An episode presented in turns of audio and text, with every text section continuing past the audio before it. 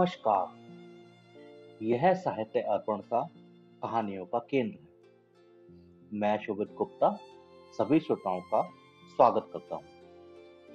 आज मैं आपके सामने प्रस्तुत हूँ आर के नारायण जी की एक कहानी, बीबी छुट्टी पर के साथ। कन्नन अपनी झोपड़ी के दरवाजे पर बैठा गाँव के लोगों को आते जाते देख रहा था। तेली सामी अपने बैल को हाँकता हुआ सड़क से गुजरा। उसे देखकर बोला, आज आराम करने का दिन है तो शाम को मंडप में आ जाना। कई और लोग गुजरे, लेकिन कन्नन ने किसी की ओर ध्यान नहीं दिया। तेली की बात सुनकर वह विचारों में खो सा गया। मंटपम टैंक वन पर पुराने जमाने की खंबेदार जगह थी, जो अब जगह जगह से टूट रही थी। अब कन्नन और उसके साथियों के लिए यह क्लब की तरह बन गई थी। कभी कभी शाम को वे यहाँ इकट्ठे होते और डटकर चौपड़ खेलते।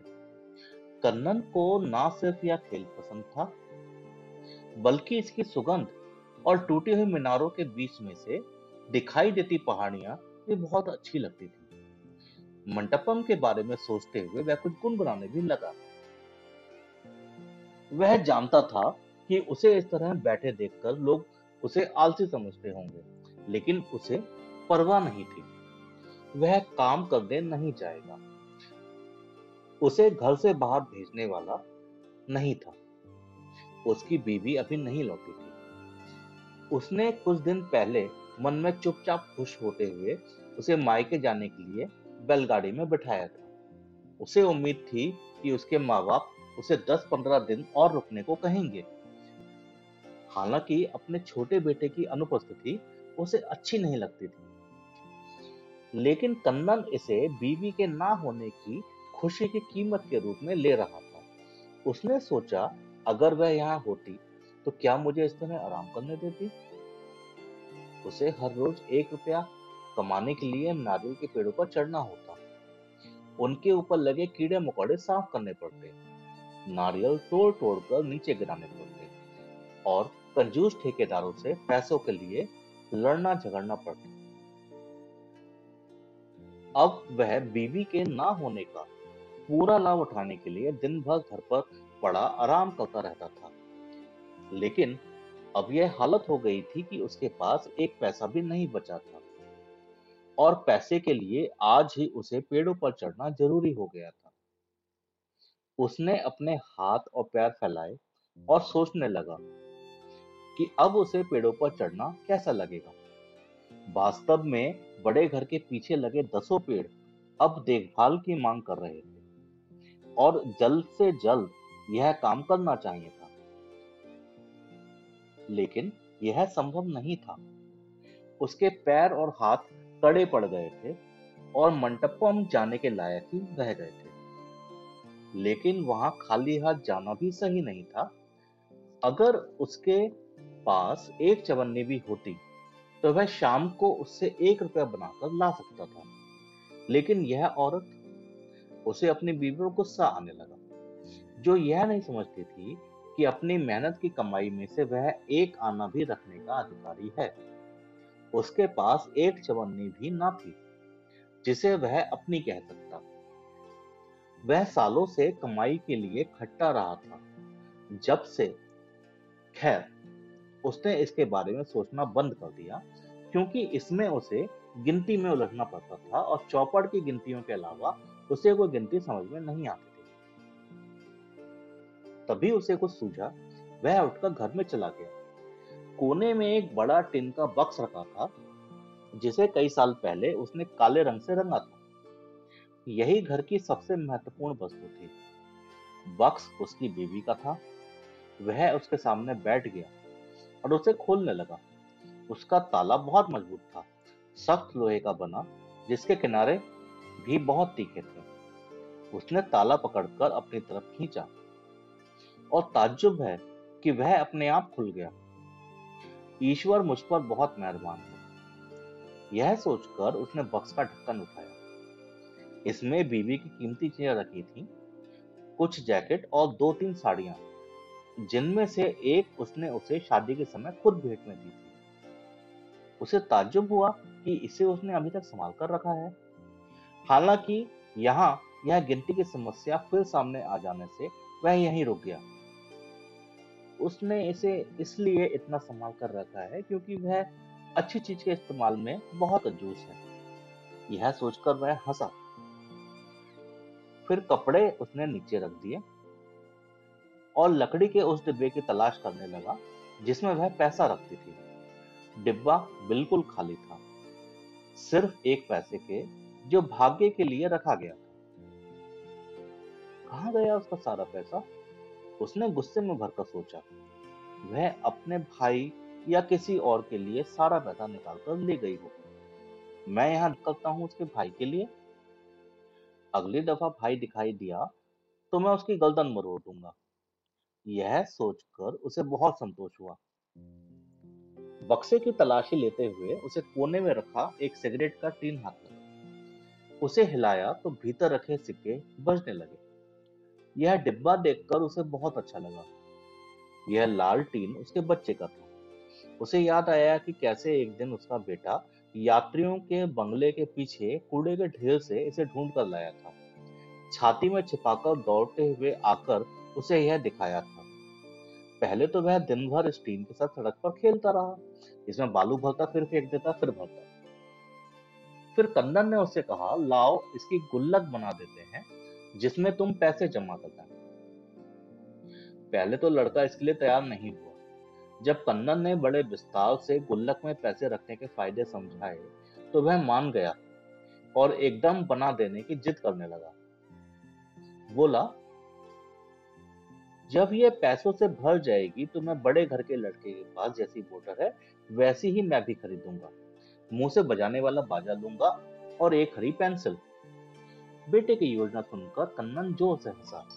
वह लोहार के पास डिब्बा ले गया। उसका मुँह बंद करवाकर उसने पैसे डालने लायक एक छेद बनवा दिया। अब यह लड़के की सबसे खास चीज़ हो गई। वह अक्सर इसे बाप के सामने रखकर पैसे डलवा लेता। अक्सर वह पिता से पूछता, अब पूरा भर गया है क्या? मैं इसे कब खोल सकूँगा? इसे वह अपनी माँ के बक्स में साड़ियों के तह के भीतर अच्छी तरह छिपाकर रखता और देखता कि बक्स का ताला अच्छी तरह बंद कर दिया गया है या नहीं। उसे देखकर मन अक्सर कहता, बहुत समझदार लड़का है, यह बड़े काम करेगा। मैं इसे शहर के स्कूल में पढ़ने भेजूँगा। अब कन्नन ने डिब्बा उठाया और उसे हिलाकर जानने की कोशिश की कि उसमें कितना पैसा होगा। बीवी के खिलाफ भावना होने के कारण अचानक उसे एक नया विचार आया। उसने कोशिश की कि डिब्बे से पैसे बाहर निकाले, लेकिन एक भी पैसा बाहर नहीं आया। लोहार ने उसका छेद बड़ी कुशलता से इतना ही बड़ा बनाया था कि सिक्का भीतर तो चला जाए। बाहर ना आ सके। दुनिया की कोई भी शक्ति अब पैसे बाहर नहीं निकाल सकती थी। एक मिनट बाद वह डिब्बा हिलाना रोककर सोचने लगा, अपने बेटे की गुल्लक से पैसे निकालकर क्या वह ठीक कर रहा है?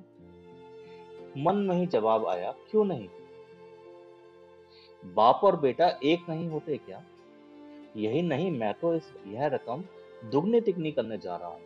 इसे बाद में इसी में रख दूँगा। इस तरह मैं डिब्बा खोलकर बेटे का भला ही कर रहा हूँ। फैसला हो गया। वह चारों तरफ़ देखने लगा कि कोई ऐसी चीज़ मिल जाए जिससे छेद को बड़ा किया जा सके। उसने बेकार पड़ी बहुत सी चीज़ों का डिब्बा ढूंढ डाला। बोतल, डाट, जूते का तला, रस्सी वगैरह। लेकिन कोई नुकीली चीज़ उसे ना मिली। चाकू कहाँ चला गया? उसे बीवी पर फिर गुस्सा आया। औरतें क्यों हर चीज़ को छुपा कर रखती हैं? हो सकता है वह चाकू भी भाई के लिए ले गई हो। डिब्बा लेकर वह उसे ज़मीन पर ज़ोर ज़ोर से पटकने लगा। इससे वह तोड़ मुड़ तो गया, उसकी शक्ल खराब हो गई, लेकिन पैसा बाहर नहीं आया। उसने इधर उधर देखा, दीवार पर एक कील के सहारे देवता की मड़ी हुई तस्वीर टंगी थी। तस्वीर उतारकर उसने कील बाहर निकाल दी ज़मीन पर पड़े देवता को देखकर उसका मन खराब हुआ और उसने झुककर उसके पैरों पर सिर लगाया। फिर एक पत्थर उठाया और कील डिब्बे के छेद पर रखकर उसे ठोकने लगा। कील फिसल गई और पत्थर उसके अंगूठे पर जा पड़ा। अंगूठा दबकर नीला पड़ गया और दर्द से वह चीख उठा। डिब्बा ज़मीन पर फेंक दिया। डिब्बा कोने में पड़ा, उसे चिढ़कर देखने लगा। कुत्ते, उसने फुसफुसा कर कहा। फिर अंगूठा पकड़कर कराने लगा। फिर बोला, अब मैं तुमसे ज़रूर निपटूँगा। वह रसोई में गया। वहाँ पत्थर की बड़ी मूसली दोनों हाथों से सिर पर उठाकर लाया और उसे डिब्बे पर ज़ोर से दे मारा। डिब्बा पे चक्कर दोहरा हो गया और फट भी गया। उसने भीतर से पैसे निकाले, उसे भूखे की तरह उन्हें गिरने लगा।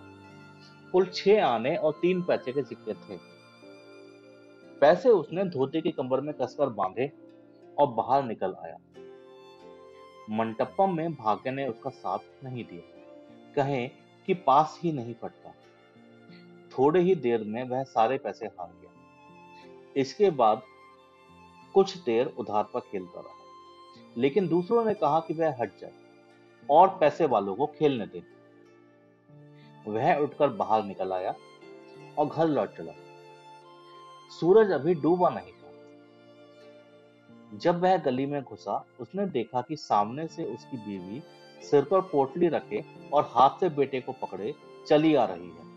कन्नन सहम उठा। यह सपना भी हो सकता है, उसने सोचा और ध्यान से देखा। बीबी पास आ गई थी। बोली, बस आ रही थी। मैंने सोचा कि घर लौट चले। वह दरवाजे की ओर बढ़ने लगी। कन्नन डरकर देखने लगा।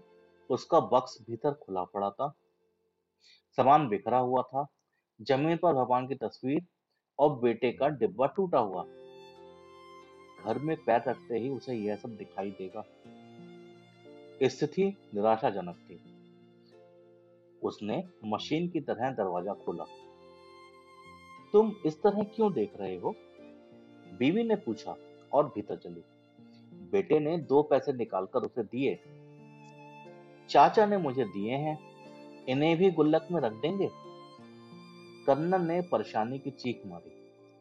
लड़के ने पूछा, आप यह क्या कर रहे हैं? कन्नन ने अपना नीला अंगूठा दिखाकर कहा, बहुत चोट लग गई आज, और कोई बात नहीं। और उनके पीछे अब क्या होगा? सोचते हुए घर में घुसने लगा। तो श्रोताओं, यह थी आज की कहानी बीबी छुट्टी पर।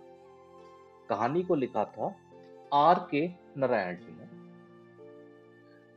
कहानी और इसका वाचन आपको कैसा लगा, मुझे कमेंट में बताएँ। अगले रविवार आपसे फिर मिलेंगे मालगुडी डेज़ की एक और कहानी के साथ। साहित्य अर्पण समय समय पर अलग अलग मनोरंजक कार्यक्रम लेकर आता रहता है।